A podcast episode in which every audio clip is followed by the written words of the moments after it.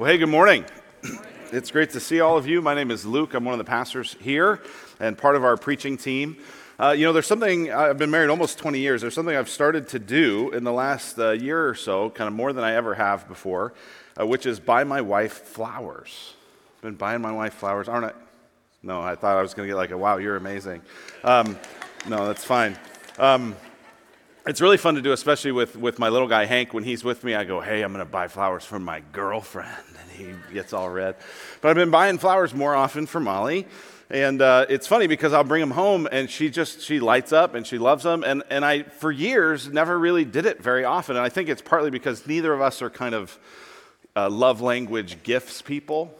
Um, you know, we like gifts, but that's not kind of the way we sort of communicate mostly. Um, you know, and I think for me, for flowers, it's kind of like, you know, you spend this money and then they die fast. And it's like, okay, well, well, I've just realized like she, she likes it. And actually, as I've kind of thought back, I've gone like, you know what? Ever since we've been married, every time I've brought her flowers, she's like, I really love when you bring me flowers.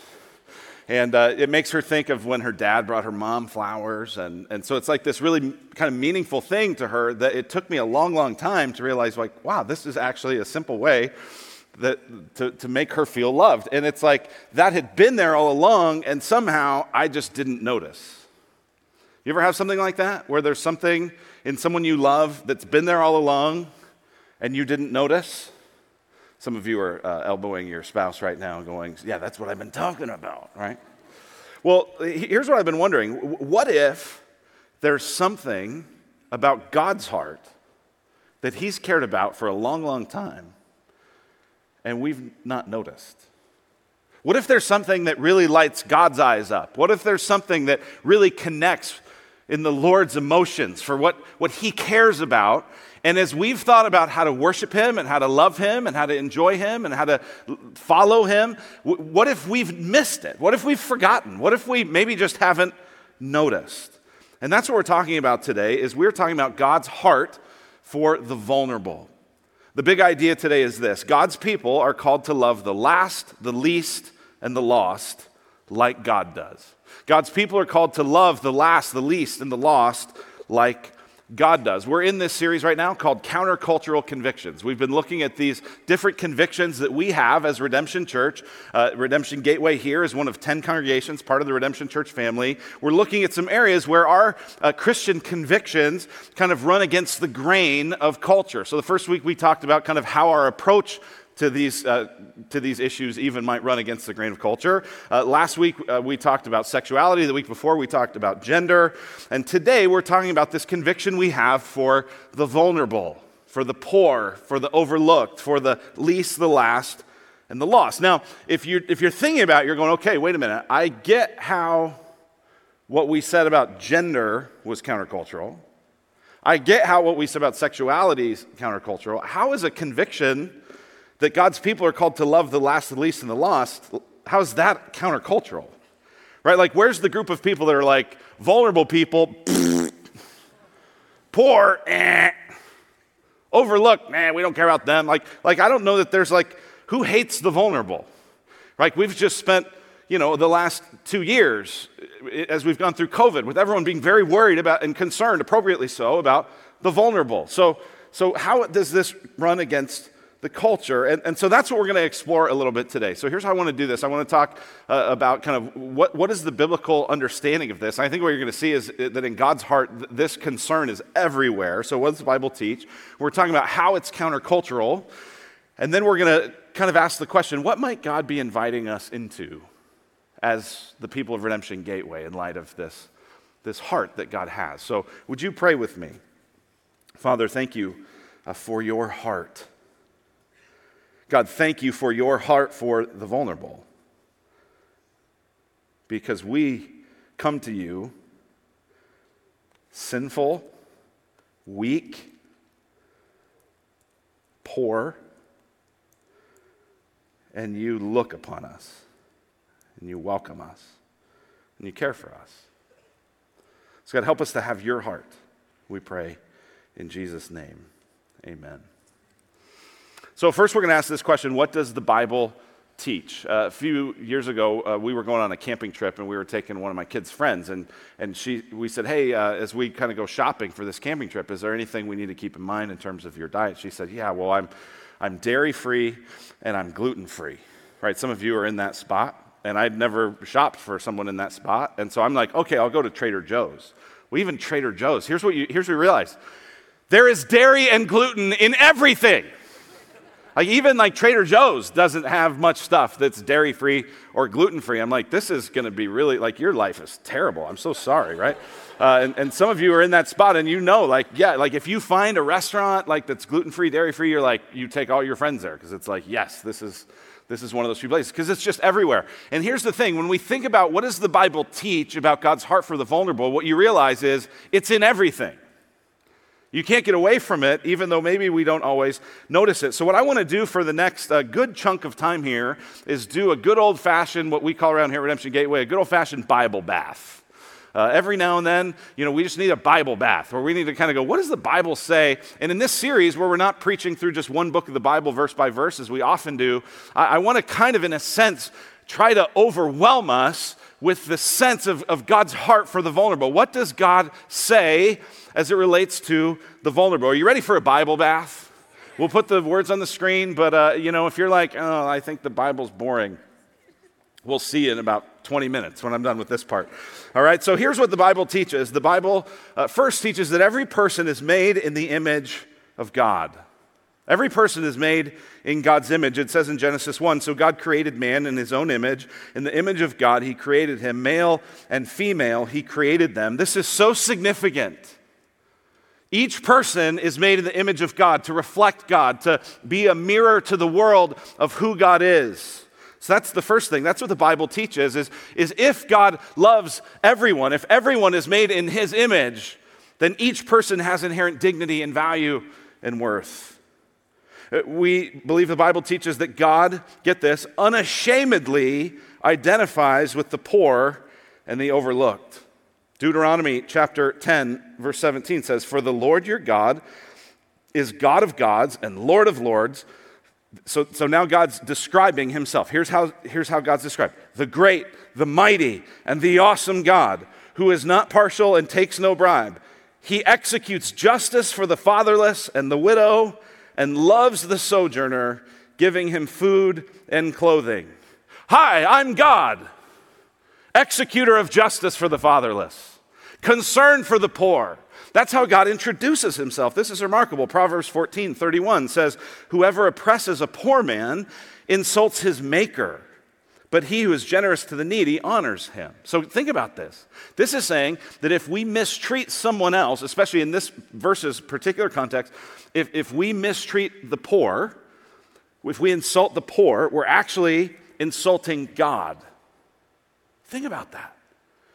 God, who in Deuteronomy 10 said he was great and mighty and awesome, that, like that's how we'd expect God to describe himself, of course, right? This big, awesome, ever almighty to save. And then how does God introduce himself? What's on his card? Hi, I'm God, father to the fatherless. Hi, I'm God, protector of the widow. Hi, I'm God, identifying with the poor. Right? In the same way that someone would say, Well, what do you do? And I'd say, Well, I'm a pastor. God would say, Well, God, what do you do?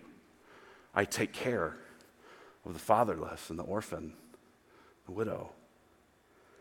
In the law, so next was the Bible teach. In the law, that's the first five books of the Bible, the Pentateuch, uh, Genesis through Deuteronomy. In the law, God calls his people to pay attention to caring for the, for the vulnerable. There's a few different laws that, that make special attention that, God would, that God's calling his people to pay attention to what the needs of vulnerable and poor people are. So uh, here's one example in Deuteronomy 24.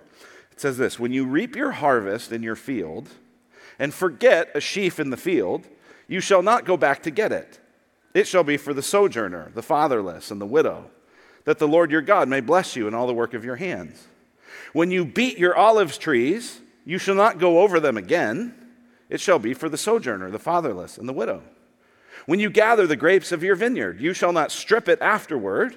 It shall be for the sojourner, the fatherless, and the widow. You shall remember that you were a slave in the land of Egypt. Therefore, I command you to do this. Uh, think about this for a moment. What, what, what God's saying is, hey, you're going to harvest your crops, and inevitably along the way, some of it's going to get left behind. And rather than going back through it again and making sure that you can extract every little bit of profit out of this farm, here's what I want you to do I want you to leave it because there's going to be sojourners, there's going to be fatherless, there's going to be widow, there's going to be poor people who uh, have, have been kind of abandoned by the structures of, of family and society that would help take care of them. And I'm going to provide a structure through your concern for the poor. Another place in Leviticus, it talks about when you harvest your field, don't harvest it all the way to the edge, but leave some around the edge. And then think about the logic of this. This is interesting. Verse 22, do you see it? You shall remember that you were a slave in the land of Egypt. Therefore, I command you to do this. Why should we have concern for the people who don't have anything? Because that's what we were. That's what God's saying. God's saying to his people Israel, He's saying, You were, you were, you were at the bottom of the, of the rungs of society in Egypt. You were a slave, you were not provided for, you were not thought about. I thought about you, and now I want you to think about people who were in that same kind of situation. Some of you did this last year. And some of you might need to do this again this year, right? What, what, did you do last year, right? When you lined up at four o'clock in the morning at Costco and at Safeway for toilet paper, right? We got to have some toilet paper, right? And you're like going in every cabinet, how many is in here? How many is in here? Oh my gosh, honey, we need toilet paper, right? And here, and here was the thing, is we did M25 collections all last year uh, where we asked you, hey, would you bring different things? And one of the things that amazed me about our church is how many of you brought toilet paper, right? We actually had some of our staff that was like, what's the room where they're storing all that toilet paper? Like, could I, uh, no, you may not steal the toilet paper that the people in our church donated sinner, right? Like that's, right? But, but, but th- th- this was your heart. You're going like, you could use every last square. I mean, you could use every last ply of toilet paper. And what you did was say, you know, I'm not going to do that because there's other people who need it and they can't get up at 4 a.m. and wait in line. And, they, and so I'm going to do that. That's God's heart. Well, what about the prophets? Well, in the prophets, God calls his people to pursue righteousness and justice toward the vulnerable. Now, it's interesting because the, the, in English, the, the words uh, righteous and justice, righteousness and justice seem real different. In Hebrew, there's a lot of overlap between these ideas of righteousness and justice. Should you pursue righteousness? Yes. Should you pursue justice? Yes. What's the difference? Well, here's some slight differences. And so I, want to give you a couple of words uh, from Hebrew. The first one is stakah. Stakah. It means, to, it means being righteous and being just. And it especially is referring to relationships, that you're right with God, and therefore, if you're right with God, you're committed to putting all other relationships in life right as well. It means treating others as the image of God. Stakah. Righteousness is how it's often translated, though sometimes it's translated as justice. And we're supposed to be a people of stakah, of righteousness, of right relationships, of being just with one another. Uh, some people would call this primary justice. Now, there's another word in the Hebrew, mishpat. Mishpat. By the way, I don't know Hebrew. I got to look this stuff up, and like I have a software that tells me how to pronunciate it, right? So, just so you know, I'm not that much. I'm not really any smarter than you. I just have better software. So, uh, but but mishpat means justice. And this is the idea of giving people what they're due, whether punishment or protection or care. And, and, and you, when you look, especially at the prophets, and especially the Old Testament, uh, occasionally this word is used to describe kind of uh, retri- uh, like, like punishment, retribution that kind of justice. But most often, it is talking about restorative justice, giving somebody the protection that they didn't get that they were deserved, giving someone the care that they deserved uh, as image bearers of God. And this you could call rectifying justice. So, how do these two things relate? We'll, we'll get this. Primary justice, stakah, is behavior that if it was prevalent in the world, would render rectifying justice, mishpat, unnecessary. Because everyone would be living in right relationship to everyone else. Do you get this? If we did the first thing, if we did primary justice, there would be no need for rectifying justice. If we were living, treating one another with righteousness, with justice, as image bearers of God, then there would be no need either to punish or to rectify what didn't happen. Does that make sense? And so, over and over, what you see in the prophets is, is, is these words paired together. Here's an example in Jeremiah 22, verse 1. It says, Thus says the Lord, go down to the house of the king of Judah and speak there this word, and say, Hear the word of the Lord, O king of Judah, who sits on the throne of David, you and your servants and your people who enter these gates. Thus says the Lord, do justice, mishpat, and righteousness, stakah, and deliver them from the hand of the oppressor, him who has been robbed. And do no wrong or violence to the resident alien, the fatherless, the widow, nor shed innocent blood in this place. So, so get this when the prophet is speaking to the king, and in Israel, the, there was no separation of church and state. That's different than America, right? We are not. Uh, you can argue the history of our country as a Christian nation, but by statute, we're not a, there's no official state religion, right? That's different in these days. And so the prophet's coming to the king, who not only is one of the key religious figures, but also to be, or I'm sorry, not just a political leader, also to be a religious leader, and saying, hey, we need to practice righteousness and justice. The prophets, God calls his people to pursue righteousness and justice toward the vulnerable. Well, who are the vulnerable? Well, uh, theologians have described the New Testament teaching as the quartet of the vulnerable. This comes from Zechariah chapter 7. It says, Thus says the Lord of hosts, render true judgment, show kindness and mercy to one another. Do not oppress the widow, the fatherless, the sojourner, or the poor. And let none of you devise evil against another in your heart. The quartet of the vulnerable. In this verse, they're all together. But when you add up just all the New Testament or all the Old Testament, you just see this over and over: the widow, the fatherless, the sojourner, the poor. The widow, the fatherless, the sojourner, the poor. Think about this for a moment. Isn't it interesting that in our kind of context here in the Southeast Valley, we tend, I just want to get you to think about this, we tend to have a lot of compassion for the first two the fatherless, the widow. And we tend to have less compassion for the second two the sojourner, that's an immigrant, the poor. Why is that? I'm not, sh- I'm not sure. My, my, my hypothesis would be we tend to see the widow and the fatherless as more of a victim, and we tend to see the sojourner and the poor as more of a perpetrator. Maybe that's it. I don't know. But God says, I have a heart for all four. Now, in today's terms, you could, I think, also expand it, right? I think, I think the, if you think about, well, who's vulnerable and who does God have a heart for, you'd have to today include the unborn.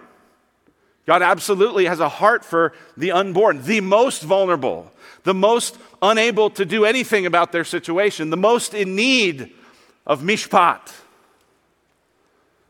The unborn would for sure be in this case. Uh, refugees would be in this kind of case. People fleeing religious and political violence and ending up here in our country.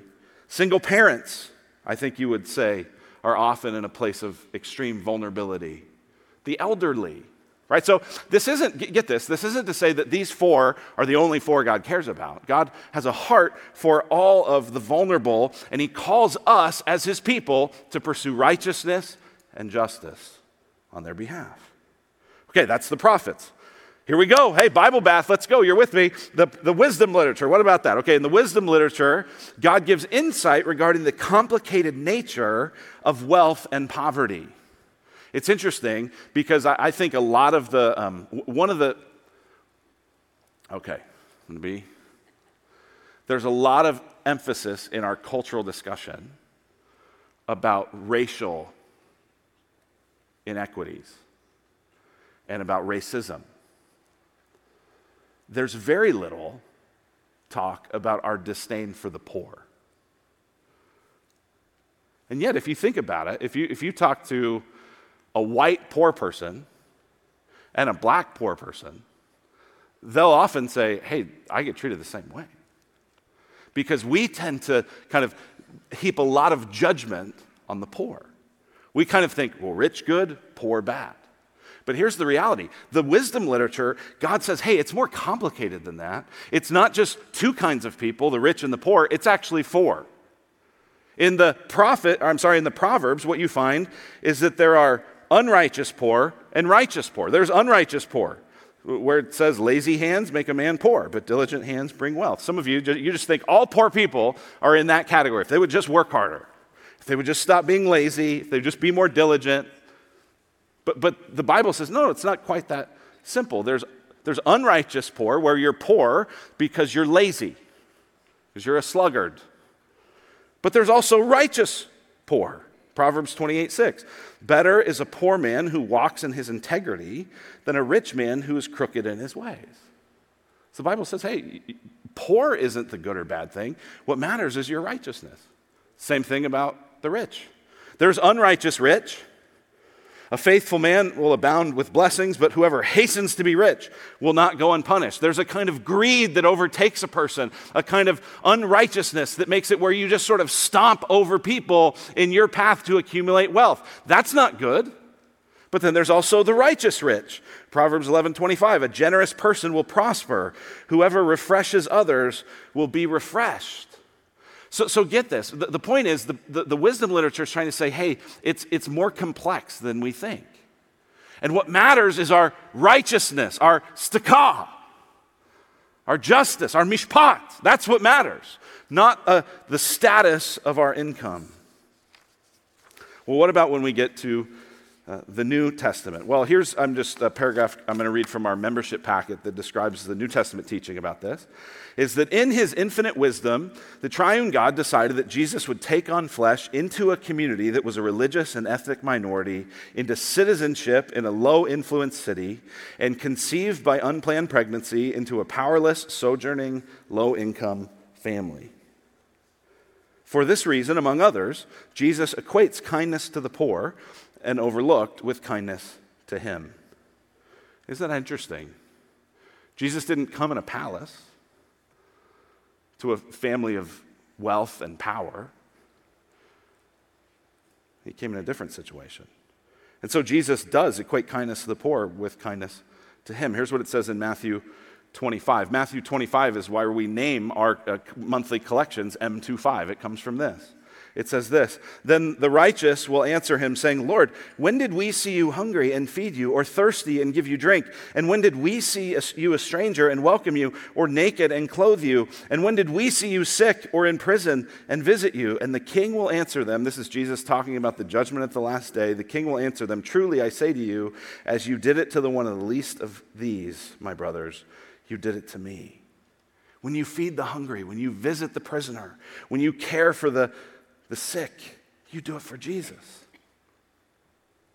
Our membership packet also says this In the Gospels, to be in proximity to Jesus was to be in proximity to the poor and powerless. In his public ministry, he heals the sick, cares for the poor, feeds the hungry, and ministers to the suffering. Jesus regularly shares meals and spends time with those considered outcasts. Get this, not exclusively, but very commonly. Rather than clamor for fame or influence with those in the seats of power, the Savior is content in the company of fishermen and tax collectors, servants and widows. Jesus does not overlook the people whom society overlooks. There are no God forsaken people or places. If you even just sort of picture this, picture there's a crowd of people and there's Jesus in the center. In a sense, to get to Jesus, you had to go through the poor. The people that were most frustrated with Jesus were the people that were at the margins of Jesus, usually the wealthy and the well connected, who didn't like that Jesus had such concern for the poor and the outcast. Finally, in the New Testament letters, care for the poor is also a high priority. In Galatians chapter 2, uh, Paul talks about going to the uh, brothers in Jerusalem and talking about his ministry and kind of saying, Hey, what do you think of what I'm doing? And they totally affirmed him. It said this Only they asked us to remember the poor, the very thing I was eager to do. This makes me ask the question of myself and of us Am I, are we eager to help the poor? Paul doesn't say, they asked me to remember the poor, the very thing I was willing to do. He says, I was eager to do this. And then we get to 1 John 3 17. This was our scripture reading. But if anyone has the world's goods and sees his brother in need, yet closes his heart against him, how does God's love abide in him? Little children, let us not love in word or talk, but in deed or truth. So there it is. There's our Bible bath. That's what the Bible has to say about the vulnerable. You just, as you see, like it's the gluten, it's the dairy, it's all over the place. It's in everything. And so the question then becomes okay, well, then how is this actually countercultural? And here's something important that I want to say is that to whatever degree secular culture values care for the poor and the overlooked and the vulnerable, to whatever degree secular culture cares about that, it's because of Christianity. It's because secularism is still borrowing from all the ways that, that Christianity has influenced Western culture. Right? Think about this. The, the old, the, in the Old Testament, when, when God is saying, hey, Israel, I want you to care for these people, that's countercultural because no one else thought like that. They thought, oh, the poor, they're unrighteous, they're lazy, Pfft, get rid of them. In the Roman Empire, who were the people that were caring for the poor? It was the church. Who, who are the people who started hospitals? It was the church. Who are the people who started orphanages? Christians. So, so get this. Whatever exists in our society that is caring for the vulnerable and the poor, it exists in spite of secularism, not because of it. And so we should, we should in, a, in the right way, as, as followers of Jesus, we should be proud of that and carry that mantle and say, we're not going to let people who don't believe in the image of God, people who believe that this is all about the strong eat the weak and the survival of the fittest. How does, how does Darwinism fit with care for the vulnerable? It doesn't. Let's just destroy them because they're messing up our gene pool. And so, we, as the followers of Jesus who believe in the dignity of each person because we're made in the image of God, we have to care about this. I think how is it counterculture? It also is how we view the vulnerable. We start with creation. This is a person made in the image of God, instead of starting with the fall, where this is a problem. Do you, do you love it? How many of you just love it when people treat you like you're a problem? right? When you walk in and you get the sense they're like, oh, great, here they come again. And yet, because of our Christian conviction, we have a different view. We're not viewing people as problems to be solved, but as people to be loved. How is this countercultural? It's counterculture in, in terms of the reason, the why we love the vulnerable. We don't love out of guilt. We don't love out of obligation. We love out of gratitude and out of grace, right? The gratitude. We were slaves. We are spiritually poor. We are absolutely in need of some intervening help from somewhere else. We don't have it within us. And when we realize that, that God was kind to us when we were at our most vulnerable, we go, okay, then I can do that for other people. We are motivated out of grace. We realize everything I have is a gift. I don't own anything. I'm a steward of what God has given me. It's a gift. It's not deserved. It's not earned. And so I'm open handed with it. Totally different motivation. How's it countercultural? What's countercultural? How we engage as the people of God, right? We engage with eagerness and with generosity, not a kind of stingy, if I have some left over as I build out my life of materialism and consumption, then maybe I'll help the poor. That's not how Christians are. We tithe right off the gate, we give right off the bat. That's how we do it. We engage with a desire for relationship, not just drive by compassion, but actually a desire to know people. I think that's one of the most interesting things is that when you actually realize, like, wow, we're made in the image of God so many uh, vulnerable people also are brothers and sisters in Christ. And if that's true, then, then we're one body. We need each other.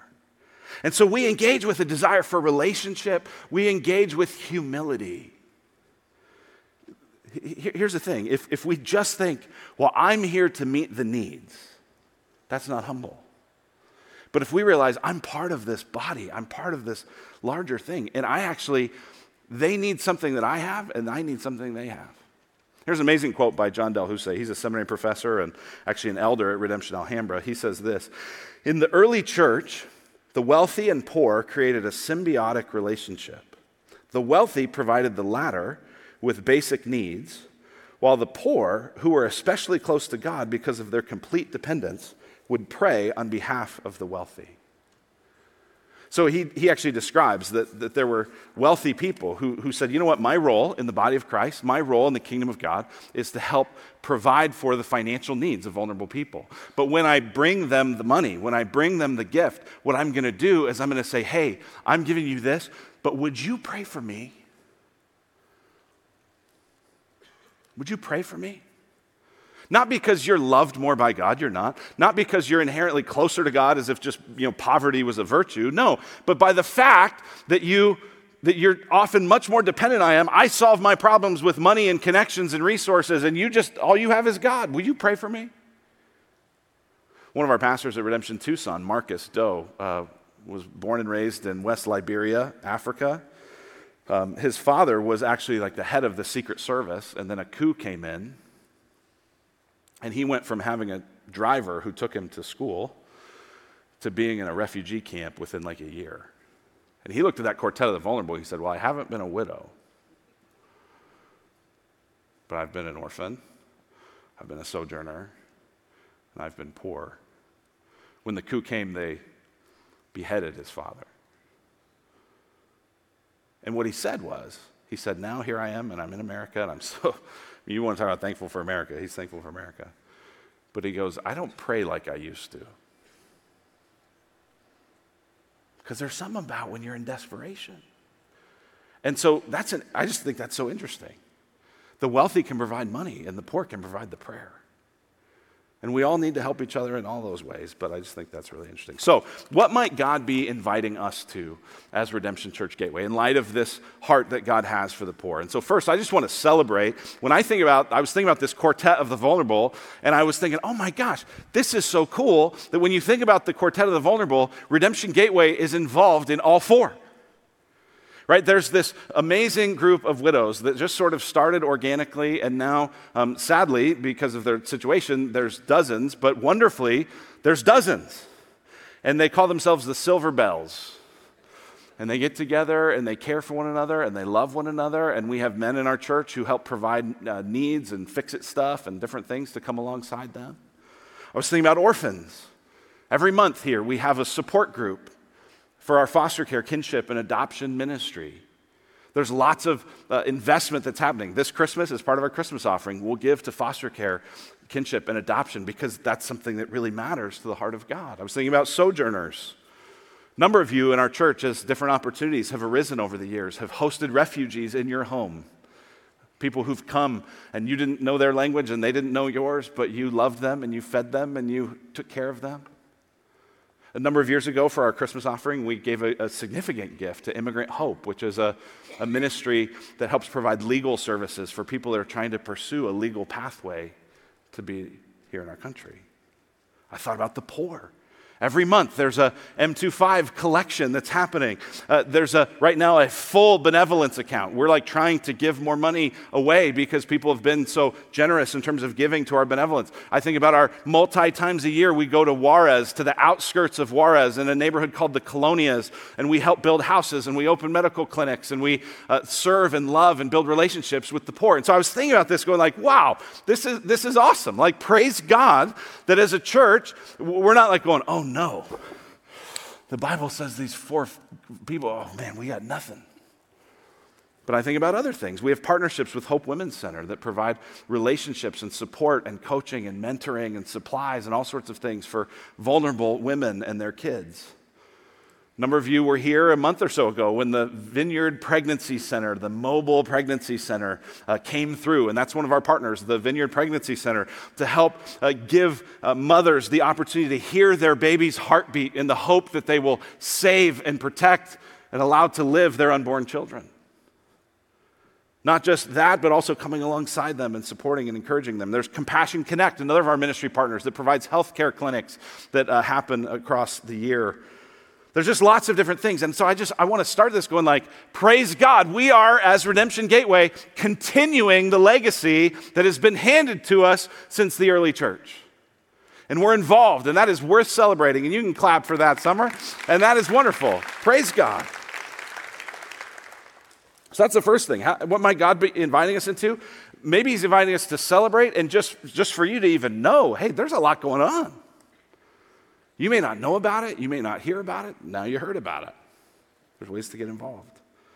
The second thing that God might be inviting us into is making our needs known. Here's what I want to tell you God unashamedly identifies himself with the vulnerable. Which means if you are in a place where, for whatever reason, you're vulnerable, God is not ashamed of you. And you don't need to be ashamed. You don't need to be ashamed to say, hey, I need some help. Hey, I'm not sure what to do. Hey, could I talk to somebody? Hey, I have this need. We, we, we have resources, and there's processes you have to go through. I mean, we're not just like, this isn't Oprah, where you just like reach under your chair and there's cash, right? We're not doing that. But, but here's the thing if you're in need, if you're vulnerable, if you have some things that are going on and you need help, God is not embarrassed about you, and we're not either. We're a family. We're not ashamed of you. And you have gifts that other people need, and other people have gifts that you need. And so we need to be a community. We need to be a church family where we are not ashamed and embarrassed to make our needs known. That might be something God's inviting you to. And then finally, I wonder this is there a way for us to pursue more proximity and more relationships as we serve and care for the vulnerable? Because other than the opportunities that I've had to, uh, as I look at my list, that I've had to go to Juarez, and I've had to host refugees in our home, all that other stuff that's going on, I'm, I'm glad it's going on. I'm giving money to support it, but I don't have any proximity to it. And it's very easy for me, like it probably is for many of you, to feel pretty insulated relationally from the vulnerable, from the poor, from the overlooked. And so I just wonder what, what if we began to pray? God, would you give me the gift of more relationship with people who are vulnerable? Not so I can be the hero that meets their need, but so that I could have real relationship. There might be ways to do this through partnerships, right? All of the partners that I just mentioned, uh, they all need mentors, they all need advocates, they all need uh, volunteers. Um, we've included them actually this last year at our volunteer fair. They were here for it. And if you will email me, Luke Simmons at redemptionaz.com, email me and I'll connect you with Mark Burns. And Mark will help you get involved in these partnerships where you could actually begin to serve and make a difference and build relationships with some of these folks. Another one would be doing foster care or supporting people who are doing foster care, right? Like people who are doing foster care, there's needs for babysitting, there's needs for respite care. There's various levels of things that are needed to be required to do that, but that might be a way to come alongside people. Actually, October 28th, uh, we're doing a, a, an event called Finding Your Place in Foster Care it's an orientation. It's a place for you to go, you know what, maybe I'm not in a position or a season of life where I'm going to become a foster parent, but here's some ways that I could come alongside those who are. Here's some ways I could come alongside people who've adopted. Here's some ways I could come alongside these families. Again, email me, Luke Simmons at redemptionaz.com. I'll connect you with Darcy Wilcoxon, who leads that ministry. There's lots of opportunities, there's lots of ways to pursue proximity and to pursue relationship.